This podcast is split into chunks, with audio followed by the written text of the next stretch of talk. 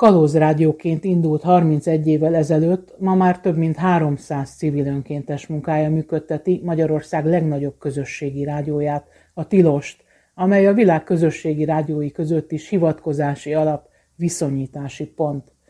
Mint a közösségi rádiókkal általában, a mindenkori hatalom a tilossal sem tudott mit kezdeni, időről időre a támadások keresztüzébe került. Szeptemberben ismét a netre kényszerülhet, a médiahatóság ugyanis ismételt jogsértésekre hivatkozva nem hosszabbítja meg a frekvenciáját. Ez itt a Selfie, a Szabad Európa podcastja, én Fazekas Pálma vagyok, és Csabai Gáborral, azaz Papóval, a Tilos Rádió ügyvezetőjével beszélgetek. Mit jelent neked a rádiózás? Hogyan kezdtél el rádiózni? Mi az első rádiós emléked? Rengeteget hallgattam rádiót, az is tudtam nagyon értékelni a tilost. Volt egy idő, amikor reggel héttől éjjel egyig autóba ültem, és volt a, az autóm nem volt nagyon jó, az egy, csak egy Lada volt, de egy nagyon klassz Sony autórádiót vettem bele, és nagyon jó zenéket hallgattam, és ö, nem csak a magyar adókat, hanem például a kedvencem, a Szabad Európát is. Egy, egy nagyon nagy Szabad Európás voltam, én azon nőttem föl. A Szabad és, Európán. A Szabad Európából majd lesz egy meglepetés, egy bejátszást. És amikor megjelent a Tilos Rádió, amit teljesen véletlenül csak úgy tallózgatva a sávok között egyszer csak megszólalt, hogy hát ez meg mi, akkor tíz perc alatt beleszerettem, hogy, hogy mikor lehet ezt fogni, akkor még nem, nem volt folyamatos adás, hogy, hogy, hogy mondtam a barátaimnak is, hogy képzeljétek el, mit hallottam a rádióban, és hogy milyen nagyon érdekes volt feltétlenül megpróbálom a frekvenciát megjegyezni, hogy hol, hol keresgéltem. Még nem, az a rádió még nem írta ki, hogy hány megahertz, csak úgy a szemrel kellett. Akkorról beszélünk, amikor még kalóz rádióként működött? Vagy igen, már igen, igen, igen. 90-es éveknek az eleje igen, volt. Nem az első pillanattól, de valamikor beszálltam és hallottam őket. És egy idő után, mivel ez egy sajátos szubkultúra, ismerték egy, egymást egy más helyekről, más tevékenységekből, illetve a városból, mondjuk így, és a barátaim hívtak meg tilasozni. Szerdán reggel műsort kellett csinálni. Köpni élni nem tudtam hirtelen, és mondták, mondd meg lesz, mi lesz a műsor cím, és kik lesznek még benne. És erre volt egy tíz percem, hogy kitaláljam, és így született az egész. És azóta is abszolút amatőrnek tartom magamat. És például a mai napig rászólunk egymásra, a zeneszünetben, beszélgetés köt műsor közben, vagy a műsor előtt belefeledkezzünk a témába, vagy hagyjuk abba, majd műsorban megbeszéljük. Mi nem színészek vagyunk, amik akár 25-ször elmondják ugyanazt még egyszer. Mi csak egyszer tudjuk elmondani. Azt mondod, hogy tilos rajongó voltál. Mi tetszett a tilosban? Hát ez a vagány, fiatalos, őszinte hang, aminek a már a hanglejtése is teljesen más volt. Sem ez a kimért hivatalos, felolvasós, közös, közszolgálati rádiós, Kossuth rádiós stílus, sem pedig ez a emelkedett vásári kikiáltós, forszírozott, jópofa kereskedelmi, hanem ilyen úgy beszélgettek az emberek, mint ahogy mi beszélgetünk a kocsmába, vagy a utcasarkon, belefeledkezve egy-egy őszinte mély vitába, felháborodva, ha kell, és nagyokat nevetve, meg gondolkozva, szavakat ismételve, kicsit őzve, nem az a lényeg, hanem hogy klassz a tartalom. Mi volt a műsor, amit kitaláltál? A műsor az ugyanaz, ami ma is ment még 22 éve most már. Tulajdonképpen ugyanezt a dolgot megcsináltuk a, a magunk stílusában, hiszen mindenki egy picit máshogy csinálja. És úgy működik a műsorunk, hogy én vagyok a témahozó, és egész héten mindig minden hova követ engem egy papír, vagy egy jegyzetfüzet, vagy a telefonomnak a diktafon része, vagy ez a kis jegyzetberajzolós, és bármi olyat látok, ami érdekes lehet tovább gondolásra, megbeszélésre, fölírok, fölírom, megjelölöm, egy jelet teszek, vagy valami, aztán persze ezeknek egy részét az utólag nem tudom dekódolni, hogy mit is akartam ezzel felé, pedig ahol érdek, emlékszem, hogy mit volt, de mi volt az. Aztán amire emlékszünk, azt adás előtt körbe kiválasztjuk azt, vagy kiválasztom azt a négy-öt témát, ami várhatóan érdekes lesz, azon kicsit utána olvasok, utána nézek, háttérinformációk, ilyesmi, aztán elkezdenik a műsor, és bedobjuk, és elkezdünk mi beszélgetni, olykor vitatkozni, a hallgatók megbeszállnak, folytatják. Olykor... Abszolút interaktív, igen, így van. Igen. 22 éve csinálod ezt, és előtte azért nagyon sok területen megfordultál, ahogy az ember végigolvassa az önéletrajzodat, a cukrászkodáson kezdve, a tanításon át a sport egyzősködésig sok mindent csináltál, az építészet is érdekel.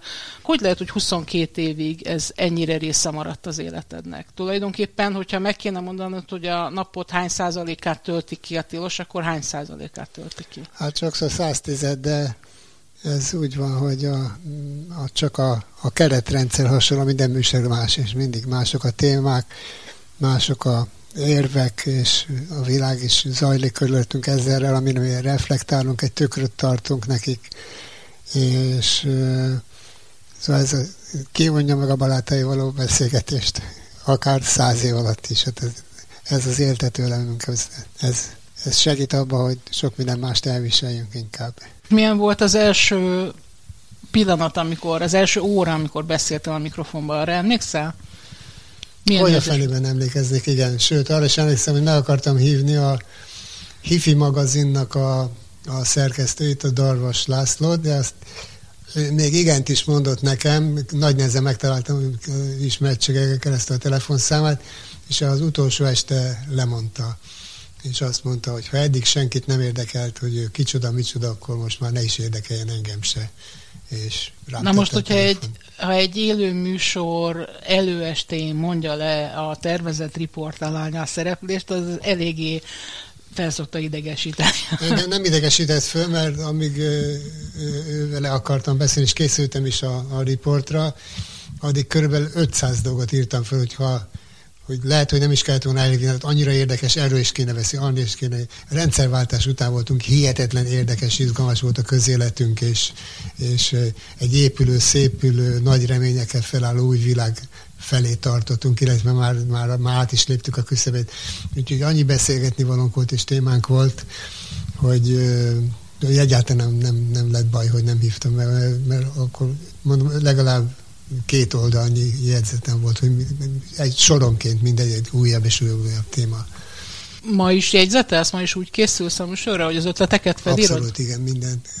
Vagy a telefonnak a mikrofonjába, a diktafonba mondok egy-két szót, vagy egy mondatot, vagy berajzolom ebbe a kis jegyzet lehetőségbe azt a dolgot, amiről majd fogok emlékezni a témára, vagy felírom egy darab papírra, ami nálam van éppen de körülbelül így, így van. És azokat a témákat, amiket kiválasztunk, aztán az utolsó este nagyon-nagyon utána nézzek, meg, meg feldolgozom, meg én nem lehetek hülye a mikrofon előtt, és körülbelül így történik, és tulajdonképpen nem is nagyon, amikor adásunk van előtte kettőkor, háromkor szoktam lefeküdni, de már hatkor megint fönt vagyok, és úgy készülök, és akkor úgy így, így. És annyi témánk van mindig, hogy ugye a egy rádióműsornak a halála, a csönd van, mert elfogytak. A, a riporteleny esetleg nem is akar többet mondani, szűk szabon válaszol, a kérdések elfogytak, a témák elfogytak, te jó Isten, miről beszélünk, nálunk ilyen elképzelhetetlen. Tehát, hogyha előveszem a jegyzetpapíromat, akkor mondjuk mostantól vasárnap estig egészen biztos, hogy folyamatosan lennének újabb és újabb érdekes témák, mert a, a, a műsorvezetői gyakorlatot, tapasztalatod, vagy az az attitűd, hogy bejussz a stúdióba és elkezdesz beszélni, az, az változott az idő során? 22 évet csinálod, ezt nem mondtad? Még egy percig sem? Nem volt úgy, hogy úristen, megint meg kell menni? Az né, néha, de hogy nem. Ha bemenni, nem. Inkább az, hogy előtte, hogy, hogy hú, akkor ma este megint nagyon sokáig fönt kell lenni, és még egyéb dolgom van, amit el kell végezni, hiszen egy munkanap is van holnap, és még valami anyagot be kell fejezni, még el kell küldeni, és akkor előfordul, csak este tízkortól kell kezdeni a műsorkészülés, és akkor ilyenkor van, hogy de jó lenne, ha nem holnap lenne, hanem holnap után. Tehát ilyen azért van persze.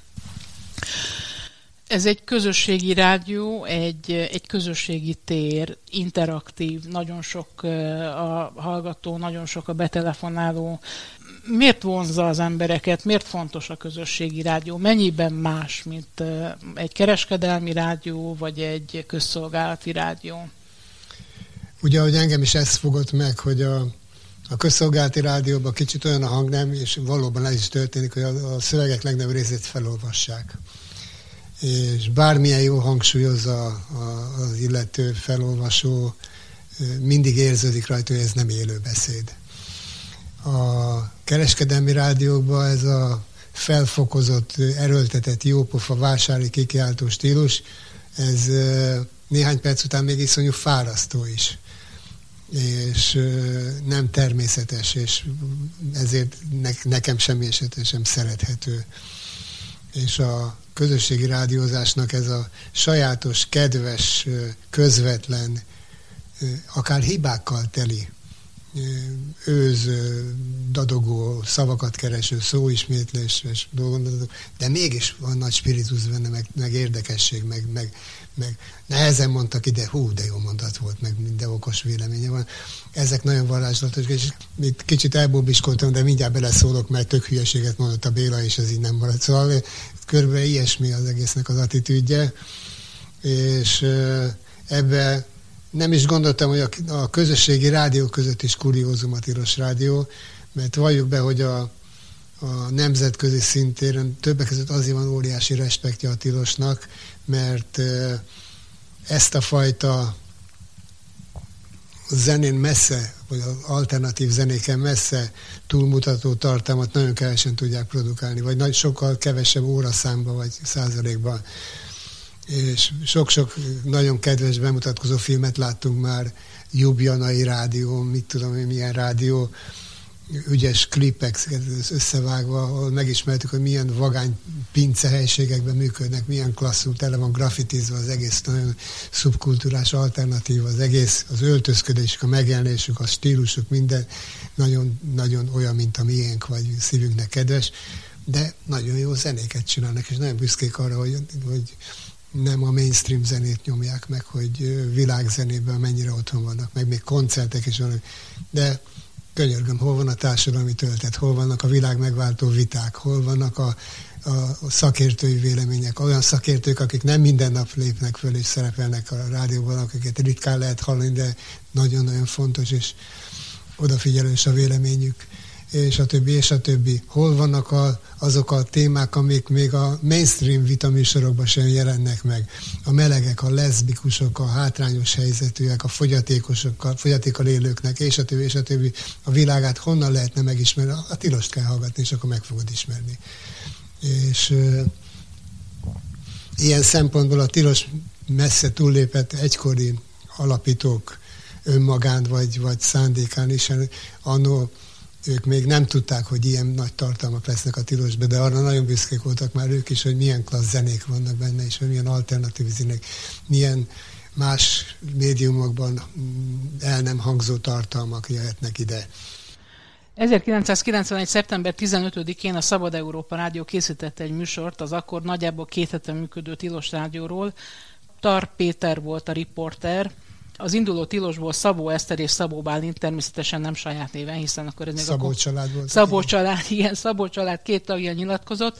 Bejátszom neked ezt a felvételt, kérlek hallgass meg, és aztán beszéljünk róla csak és kizárólag idézőjelben ilyen drasztikus eszközökkel tudtuk felhívni a figyelmet arra, hogy ez a most kialakuló új jogrend, ez az állítólagos jogállamiság, ez vegye már végre figyelembe azoknak az esetleg nem túlságosan jó reklámhordozó ö, csoportosulásoknak az érdekeit is, amelyek azért vannak, amelyek azért jelen vannak minden társadalomban. És ezek, ezek, ezek vannak annyira számosan, ezek vannak annyira jelentősek, úgy érezzük, hogy, hogy a médiában is helyük van ez a polgári engedetlenségi mozgalom, ahogy te jellemezted a tilos rádiót, ez inkább a szólásszabadság nevében valamiféle figyelemfelhívásként indult akkor, vagy pedig egy kulturális akció?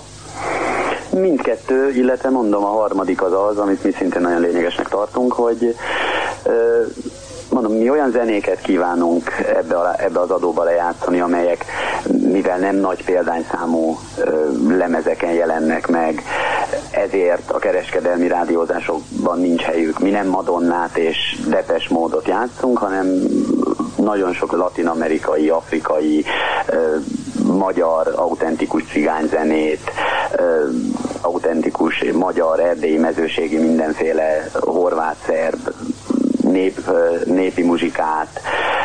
Tehát mi tényleg egy rétegrádió kívánunk lenni, akinek ez számít igényes zenének, igényes kultúrának, és ezt szeretné hallani. De köztudomás, hogy ez nem egy olyan jó reklámhordozó ez a, ez a zenei világ, hogy ezt a nagykereskedelmi adók orvaszájba nyomják.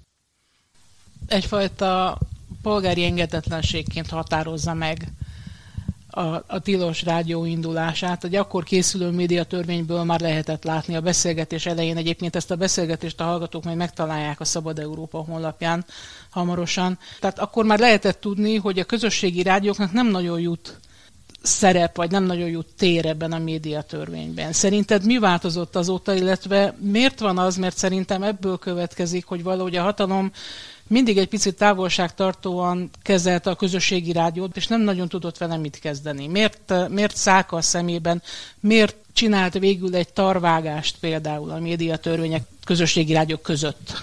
Nagy a merítés, sok mindent kérdeztél, de rögtön reflektálni, hogy az előbb Vovát hallottuk, német Vladimirt, a Tilos Rádió kitalálóját, aki a Tilos az A üzemeltetője volt abban az időben. Onnan van a rádiónak a neve, hogy Tilos Rádió és Vova Hollandiába vélt sokáig, és ott tényleg voltak úgynevezett kalózhajók, akik túlhajóztak a felségvizeken, és a szárazföld felé nagyszerű zenéket, tartalmakat sugároztak, és semmiféle médiatörvény nem vonatkozott rájuk természetesen. Itt Budapesten a tartalmat igen, a módszert nem lehetett követni, mert nincs felségvíz, amit védelmet lehetne találni, vagy túl lehetne hajózni. Úgyhogy tényleg egy macska-egér játék volt, volt néhány éven keresztül a Tilosnak az élete. Még nem, aztán a 95-ben megszületett a médiatörvény, amelyik már ismerte azt a fogalmat, hogy közösségi rádiózás. Közösségi rádiózás egyébként a 90-es évek alakult ki világszerte, mint definíció. Hívták előtte szabad rádióknak, hívták előtte non-profit rádióknak, független rádióknak, meg még biztos volt egy-két neve, a harmadik szektornak, mert ugye a köz, közszolgálati és a kereskedelmi után ez volt az úgynevezett harmadik szektor, és szó szerint az volt néha csak a megnevezés. És a 90-es évek rendszerváltó hangulatában sok minden megígérődött, hogy hogy a, a kultúra világa, a könyvespolcok, az újságos standok is mind liberalizálódnak, és mindenféle sajtótermék, vélemény, szín és egyéb megjelenhet a palettán. Ez nagyjából így is történt, a frekvenciák világában azonban nem. És mivel tulajdonképpen a kormányunk vagy a parlament mulasztásos törvénysértésbe hogy nem voltak felszólított frekvenciák, így tulajdonképpen erkölcsi jog volt ezt kihasználni, és ezzel ellen polgári engedetlenséget tiltakozni, és szabad rádiózni, vagyis kalóz rádiózni. 95 után ez megszűnt, ez a dolog, nem volt értelme. Tulajdonképpen a tilos is nem hivatalosan, de informálisan üzenetet kapott, hogyha kiszáll az éterből, akkor szó lehet róla, hogy legális frekvenciához jusson, természetesen rádió nem fog oda, ez kizárt dolog és akkor egy ilyen kb. másfél évre kiszállt a tilos az éterből, és 95-ben még nem kellett pályázni, csak kérni kellett frekvenciát, és harmad magával kapott a tilos rádió, a fix rádió és a civil rádióval megkapta a 98 MHz-et, ugye ilyen time sharing módszerrel, tehát időosztás volt. A tirosé volt az éter este 10-től reggel 10-ig, és reggel 10 és este 10 között a másik két rádió osztozott meg rajta. Ez így ment 5 éven keresztül, és akkor 5 év múlva mi úgy gondoltuk, hogy elég erősek vagyunk, és önállóan is szeretnénk rádiózni, akkor már pályázatunk kellett indulni, és mi is aspiráltunk a 98 MHz-re most már egyedül. Civil és a Fix hívott minket, hogy menjünk tovább közösen, és ők közösen is indultak, és hát nekik adták a frekvenciát akkor oda, és akkor a tilos egy időre ki, tényleg kiszorult az éterből, és viszont abban a pillanatban 24 órára vált, addig ugye a 12 órás volt az adása, másnaptól 24 órás internetes adásunk volt, ami minden mai napig megvan. Ez 2000 és 2003 között volt, ugye? Ez 2000 csak a... szeptember 1-én indult reggel 7 órakor a, a, a rádió, és azóta interneten nem hallgattunk még el. Az a kiírás, amin végül nyertünk, az még az előző ö, kormánykoalíció, a, a Szabaddemokrata MSZP kormányzás idején volt, és az a média törvény szerint, amelyik még 1995-ben született, amelyik nagyon is foglalkozott a közösségi rádiókkal, és a közösségi rádiók támogatásával is. És ennek a rendszernek, illetve szabályzatnak, a, vagy törvénynek a szellemében egy nagyon-nagyon virulens és klassz közösségi rádiós, nem hálózat, mert nem szabad azt mondani, de rendszer jött létre a, sokáig ügyvívője voltam a Szabad Rádiók Magyarországi Szervezetének, volt olyan pillanat, hogy 63 közösségi rádió volt a tagunk. És ezek között voltak kis rádiók, voltak nagyobb rádiók, és csak Pécsen három rádió tartozott például hozzánk. És aztán a Fidesz 2010-ben az egészet felülírta, új médiatörvény született. Az új médiatörvény tudott a közösségi rádió, megnevezte a közösségi rádiót, sőt fontos fejezetet szánt neki, csak legnagyobb döbbenetünkre teljesen átértelmezte az egész közösségi rádiózás világot. Azt szoktam mondani mostanában, hogy úgy a legegyszerűbb megérteni, hogy mi lenne, hogyha az antilopokat és a leopárdokat, a nagy ragadozókat egy kategóriába sorolnak, és egy követelmi rendszernek kéne megfelelni. Valamelyikük folyamatosan büntetve lenne, mert nem tud megfelelni annak. Van egy nemzetközi standard végül is, hogy egy közmegegyezés, van a, egy nemzetközi szervezet, a Szabad Rádiók Világszervezete, amelyiknek mi is tagjai vagyunk, és ott tisztán le van írva, hogy mit jelent az, hogy közösségi rádiózás. Fidesz által megalkotott médiatörvény tulajdonképpen teljes mértékben felülírta ezt a definíciót, és közénk sorolta azokat a rádiókat, amelyek normálisan nem ide tartoznak a, a ez nem a minőségükre, hanem a, a jellegzetességükre vonatkozik, és az inforádió, a klubrádió, vallási rádiók, hát ezek politikailag elkötelezettek, egyházaknak elkötelezettek, és a többi, és a többi reklámokat adnak, fizetésért dolgoznak az emberek. Mind, mind, mind olyan, ami nem létezik a közösségi rádiózás világában. És és hát a szabályok is ilyenek. Olyan kvótarendszereket írnak elő, olyan hírszolgáltatási kötelezettséget, és olyan adminisztratív terheket, amelyeket egy igazi valódi önkéntesekkel felálló közösségrádió képtelen tulajdonképpen teljesíteni. Nem az a kérdés, hogy miért büntettek meg minket ez négyszer, ötször, hatszor, háromszor így van, hanem hogy, hogy, hogy nem minden másnap lehetetlen feladatok elé állított titeket. Bele, hogy ezen nagyon sokan el fognak vérezni, mert ilyen követelményrendszernek nem lehet eleget tenni. 66%-ba közszolgálati tartalmat kell sugároznunk, 50%-ba magyar zenei kvótának kell megfelelnünk, elképesztő adatszolgáltatási kötelezettséget minden héten rendszeresen végzett adatszolgáltatási kötelezettséget, és a többi, és a többi. És mi önkéntesek rádiója vagyunk. Hagy mondjam el az önkéntes munkának az egyik legfontosabb jellegzetességét, amit hosszú évek alatt ezt, mondjuk ezt én találtam ki ezt a mondatot, de ez, ezt egyszer tanítani fogják az egyetemen, hogy a közösség, az erős közösség és egy közösségi tevékenység olykor egy képes arra, hogy a Keops piramist egy hétvégén 5 méterre odébb tegye, és még egyszer fölállítsa. De ha a szemetes vödröt ki kell vinni a ház elé minden nap, reggel 8 és 8 óra 20 között, és ezt önkéntesekre bűzöd, akkor az ötödik nap már nem lesz oda kivéve. Pedig egyszerű kis szürke műveletről van szó. Tehát a rendszeresen megkövetelt óraműszerű pontosságú állandó munkákra nem lehet önkénteseket általában alkalmazni, nem érdemes, és nem azért, mert rosszak, mert mondom, óriási dolgokra képesek, de ez az önkéntes munka jellege következően ezt a másodikat viszont nem tudja. És hát rengeteg ilyen dolgot követeltek tőlünk, amit, amit önkéntesekkel nem lehetett ilyen módon már megcsinálni. Szóval ilyen szempontból kódó volt az egész. A másik, amit talán már mondtam, hogy hogy itt nem lehet hibázni, tévedni, itt csak törvényt sérteni lehet. Így aztán hát katasztrófa. A dolog az, már minden az első két évben rongyá lettünk büntetve az adatszolgáltatás. A másik, amit találsz benne, hogy az indoklásban a korhatár miatti törvénysértés, természetesen törvénysértés, azt nem is kell mondani, az, az minden mondat obligát része. Az a csúnya beszédnek a szép jogi Büntetése, igen.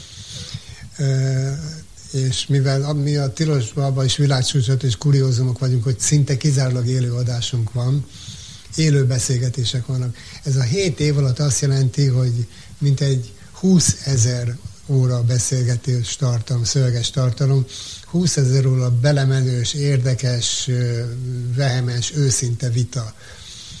Őszinte baráti beszélgetés, ilyen 20 ezer óra alatt néhányszor elhangzik egy, egy trágár kifejezés, önként elős kiszalad az ember száján, meg ilyesmi, és hát ezt négy, négy alkalommal történt, és kettő ezek közül úgy, hogy nem telt el közben 365 nap, és hát ez már magában elég ahhoz, hogy ne kapjuk meg a frekvenciát, de, de jóra nincs mind vitatkozni. Tényleg elkövettük ezeket a dolgokat, még többet is, és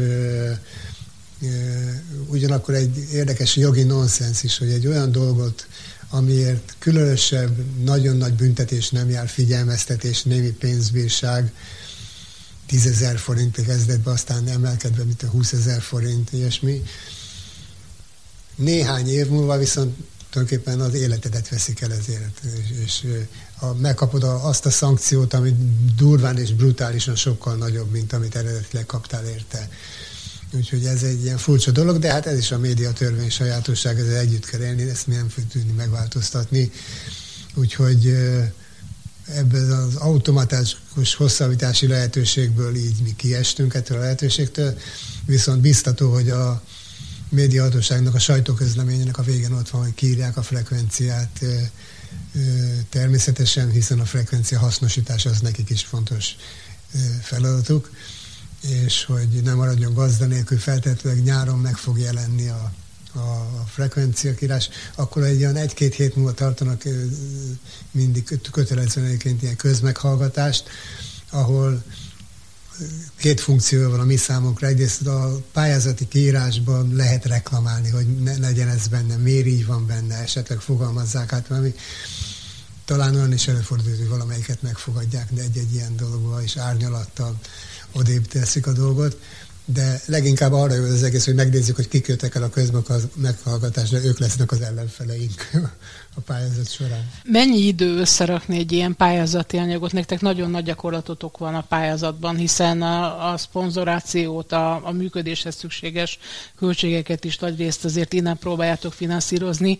Nagyon, a legutóbbi pályázatunk az 513 oldal volt, és 513 írott szövegről van szó, tehát rajz nem sok, és hát egy olyan kemény egy-másfél hónapos munka, legalább két-három emberes munka. Úgyhogy Te vagy az egyik, mint ügyvezető, gondolom, aki ezen dolgozik. Igen, igen, igen, igen, igen. Nagy részét én szoktam írni, de fantasztikus pénzügyesünk vannak, meg pénzügyesünk, és jó néhányan vannak, akik Word művészek. Ez nagyon fontos dolog. Például csak egy anekdóta az érdekes, hogy mi, mi nehéz egy pályázatban. A médiahatóság egy forma nyomtatványt küldött el, hogy ezt kell kitölteni. Tehát a, az úgynevezett rizsát, tehát amikor hosszú szöveget, eszéket kellett írni, azt is ebben, ennek valamelyik rubrikájába kellett beírni és amikor ezt így üresen megkaptuk, akkor voltak oldalszámok, meg, meg fejlécek, meg mindenféle. Amikor beír, elkezdtünk beleírni, akkor ez néhány sor után szétugrott ez az egész, és úgy nézett mint a kutyaszájába húzták volna ki, az oldal alján volt a számozása, vagy alján volt a fejléc és a, tetén, a számozás, meg és tehát kétség voltunk, és akármit csináltunk szétugrott, és akkor jöttek azok a hallgatóink, akik elképesztő, hogy mit tudnak vördbe csinálni. Olyan varázslatokat tudtak, és olyan dolgokat, hogy ők is megizzadtak vele, de a végén úgy nézett ki, ahogy kellett. És Úgyhogy csak így mellékfoglalkozom, hogy az sem baj, hogy ilyenhez nagyon értem. És hogy jöttek a hallgatók, elmondtátok, hogy kérem, meg kéne írni ezt a pályázatot, de nem tudjuk, mert szétesik a Word hát, Sok éve együtt dolgozunk velük, úgyhogy tudtuk, hogy ki, melyiküket kell értesíteni. Jaj, jaj Istenem, gyertek most segíteni, mert bajban vagyunk. Nagyon sok mindenhez értenek a hallgatóink. Ha most le kéne írnod, vagy meg kéne rajzolnod a portréját a Tilos Rádió hallgatójának, akkor milyen embert képzeljünk magunk elé? Hány éves mivel foglalkozik? Nagyon jó kérdést tettél föl, nem is nagyon alaposan ismerjük a hallgatóinkat. Néhány évet csináltunk egy elképesztően alapos felmérést közöttük, méghozzá úgy, hogy felkértünk egy közönkutató céget, hogy segítsen ezt lebonyolítani, és ők egy picit hosszan mondom, de nagyon érdekes, egy olyan kérdéssort állítottak össze, velünk konzultáltak előtte persze, hogy mi mire vagyunk kíváncsiak, de ők összeállították a kérdésort, és elküldték nekünk egy teszt kitöltésre. És hát föl voltunk háborodva, én 47 perc után letettem, hogy belefáradtam, és mondtuk, hogy ez szó nem lehet róla, ezt hárman nem fogják kitölteni, hát erodáljuk a, tűrőképességüket, ezt nem szó sem lehet róla. És azt mondták a közönségkutatók, hogy annyit dolgoztak vele, legalább egy próbát tegyünk, hogy hát ha lesz néhány. És amikor egy hét alatt majdnem százan kitöltötték, akkor füligért a szájuk, és mondták, hogy ha itt most vége az egésznek, már megért, tehát melyik rádió rendelkezik száz mély interjúval a hallgatóik részéről. És tovább ment az akció még néhány héten keresztül, nem tudom pontosan meddig, de lényeg az, hogy amikor abba hagytuk, akkor 1600 megkezdett, és 1150 teljesen befejezett kérdőjű volt. Ők csak a teljesen befejezetteket dolgozták föl, elolvasták a többit is, de nem számolták bele a statisztikákba őket. És elképesztően alapos adatokat kaptunk a kulturális fogyasztásukra, az egzisztenciális helyzetükre, mindenfélére, és abból az derült ki, hogy a Tilos Rádiót inkább pasik hallgatják, körülbelül 60-65 százalékban fiúk, és csak 30-35 százalékban lányok. Nagyjából 30 pluszosak, leginkább 30 pluszosak, és elképesztően imponáns, imponáló kulturális fogyasztással, olvasottsággal és tanultsággal, és ami nagyon meglepő volt, és amik nagyon örültünk, hogy a ugyancsak 30% körüli lányok, azok messze még a pasikat is verték, több diplomások egzisztenciálisan is magas helyen lévők, nagyon míves kulturális fogyasztással és több nyelvvel beszél, több nyelven beszélve, és sokan vezetőbeosztások, minden, úgyhogy el voltunk képedve, hogy, hogy, hogy milyen okos lányok vannak, akik minket hallgatnak, akik egyébként kevesebbet szólalnak meg a rádióba. A rádiósok között is sokkal kevesebb lány van, ott talán még a 30%-ot is alulmúljuk, tehát talán 20%, de azok a hallgatag, minket figyelő lányok viszont nagyon okosak.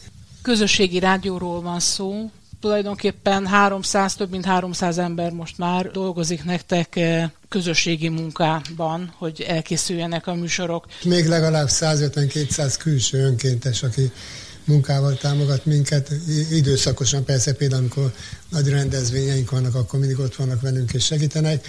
Néhány éve büszkén mondtuk, hogy legalább a éves büdzsénknek a felét ők adják össze, és most már még büszkében mondhatjuk, hogy körülbelül a éves költségvetésünk 80%-át a hallgatói támogatások teszik ki. Lehetne pályáznunk a médiahatósághoz is, ahol van működési költségre, pályázhatunk a lehetőség, van adóberendezés korszerűsítésére, illetve műszaki fejlesztésre. És mi sok évvel ezelőtt függetlenségi nyilatkozatot tettünk, hogy soha többé nem fogadunk el a magyar államtól pénzt, nem is kérünk, és normatívát pláne nem, nem fogadunk el. Olyan veszély, persze nem áll föl, hogy ilyet adnának bár, bárkinek is, és kizárólag olyan pályázatokon indulunk el, ahol a kiírónak a szellemisége az összeegyeztethető a tilos rádióival, és ezen kívül a hallgatók nagyjából az éves adóbevallásokon történik, és az a személyvédelő adójuk egy százalékával tudnak minket támogatni. Ez évről évre emelkedő szám, hogy bár sokszor szigorodott a rendszer, amikor egységes 16 százalék lett a, a jövedelemadók, azt hittük, hogy nagyon vissza fog esni a miénk. Ha forintosítani kell ezt a támogatást, az mit jelent egy évben? Mennyi kell ahhoz, hogy életben maradjatok, hogy működni tudjatok? A Rádió kb. egy 40 milliós kis vállalkozásnak felel meg és ennyi pénzt kell körbe összetrombitálnunk minden évben. és ezt, ennek most hát tényleg nagyon büszkék vagyunk, hogy ezt a saját hallgatóink adják össze, és elképesztő az elkötelezettség, és ez a szeretet, ami közbevesz minket, és óriási inspiratív ereje van számunkra ennek. És ez, a, ez egyik legfontosabb támasz, amivel kicsit derűsen nézünk a jövő felé. Vannak reakciók a hallgatók részéről, amikor kiderült, hogy nem lesz automatikus engedélyhosszabbítás? Egész nap csöngött a telefon, és rögtön azzal kezdték, hogy mivel tudunk segíteni, és minden második legalább azt mondta, hogy azonnal megduplázom az eddigi havi támogatási összeget, és azóta is jönnek személyesen, bejönnek a stúdióba, hívnak telefonon, keresnek minket mailbe, úgyhogy hogy nagyon kellemes dolog nekik válaszolgatni. A szabad rádiózás, a kötetlen társalgási stílus azért az egy picit veszélyes is tud lenni. Ugye az oldalatokon van egy ilyen kitétel, amiben leírjátok a rádió történetét, hogy elhangzott egyszer egy olyan mondat, amelyiknek semmilyen rádióban nem szabadott volna elhangzania, és erre csak nem ráment a tilos, majdnem elvesztette a frekvenciáját. Mikor volt ez? 2003 karácsonyán volt Szentestén, amikor megpróbálom röviden összefoglalni a, a, a műsorban Pazolini híres filmjéről beszélgettek, amelyik azt hiszi Szent Ferenc életéről szól. Nagyon patetikus és odaillő téma a karácsonykor, de az egyikük nagyon kicsit be is volt rúgva egyébként, és nagyon morgósan állt az egész témát, és mondta, hogy jó, jó, érti ezt az egészet, de neki nem jön be ez a Assisi Szent Ferenc sztori, és hogy hát miért nem jön be, és mondta, hogy hát ez az aszkéta életmód a, a szextől és a testi örömöktől a megtartózkodás, szerint ez nem normális dolog, és ő, ő, ő, ő, ő ezt valahogy nem, nem bírja.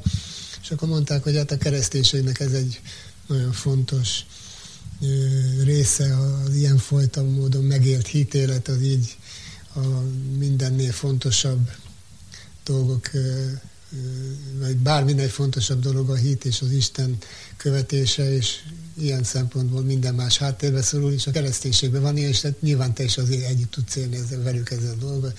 És akkor azt mondta, hogy hát tud a franc legszívesebben kiírtanám az összes keresztény.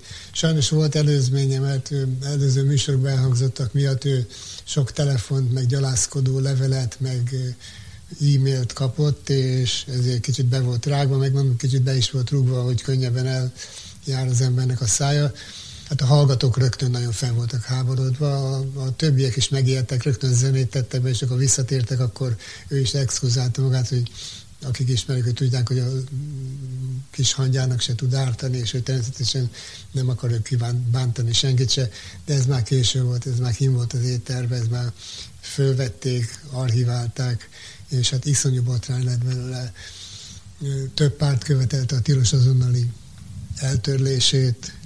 A Jobbik jelentett fel titeket? De egyébként ja. maga a Jobbik jelentett föl minket, és hát hetekig erről a botrányról szólt a média világa. Minden bört megpróbálta a jobb oldal lehúzni róla, és minden áron példát akart statuálni.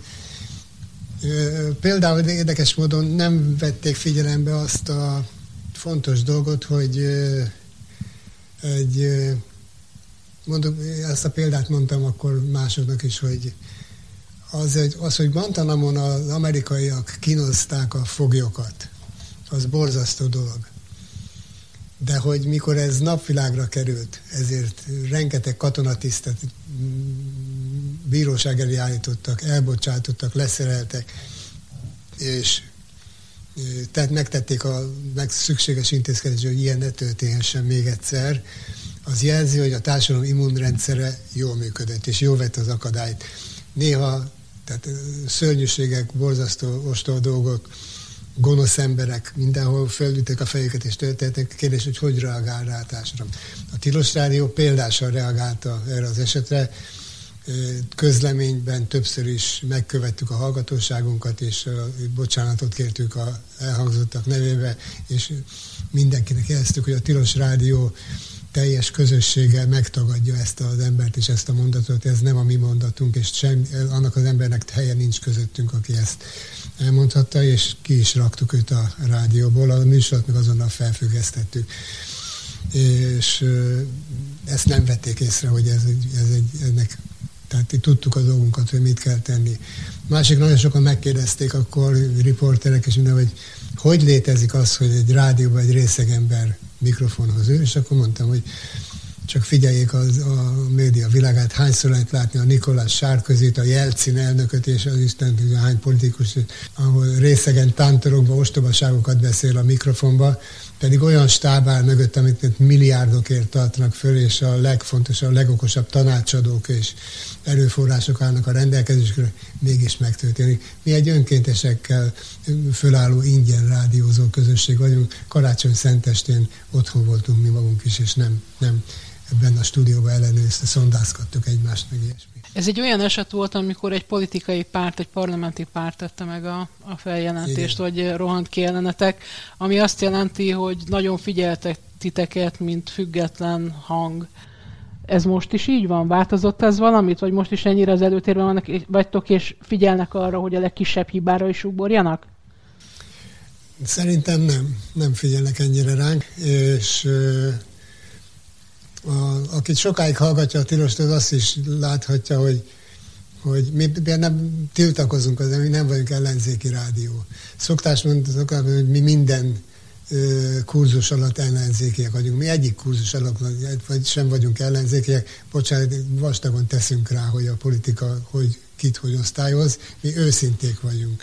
És egymással is vitatkozunk. Mai műsorunkban például áldás vitát folytattunk, hogy a Svédország és Finnország helyesen tette, hogy most jelentkezett NATO-nak. Én szerintem ostobaság volt, és ezt most nem, nem, nem, nem, ez, nem ebben a pillanatban kellett volna megtenni.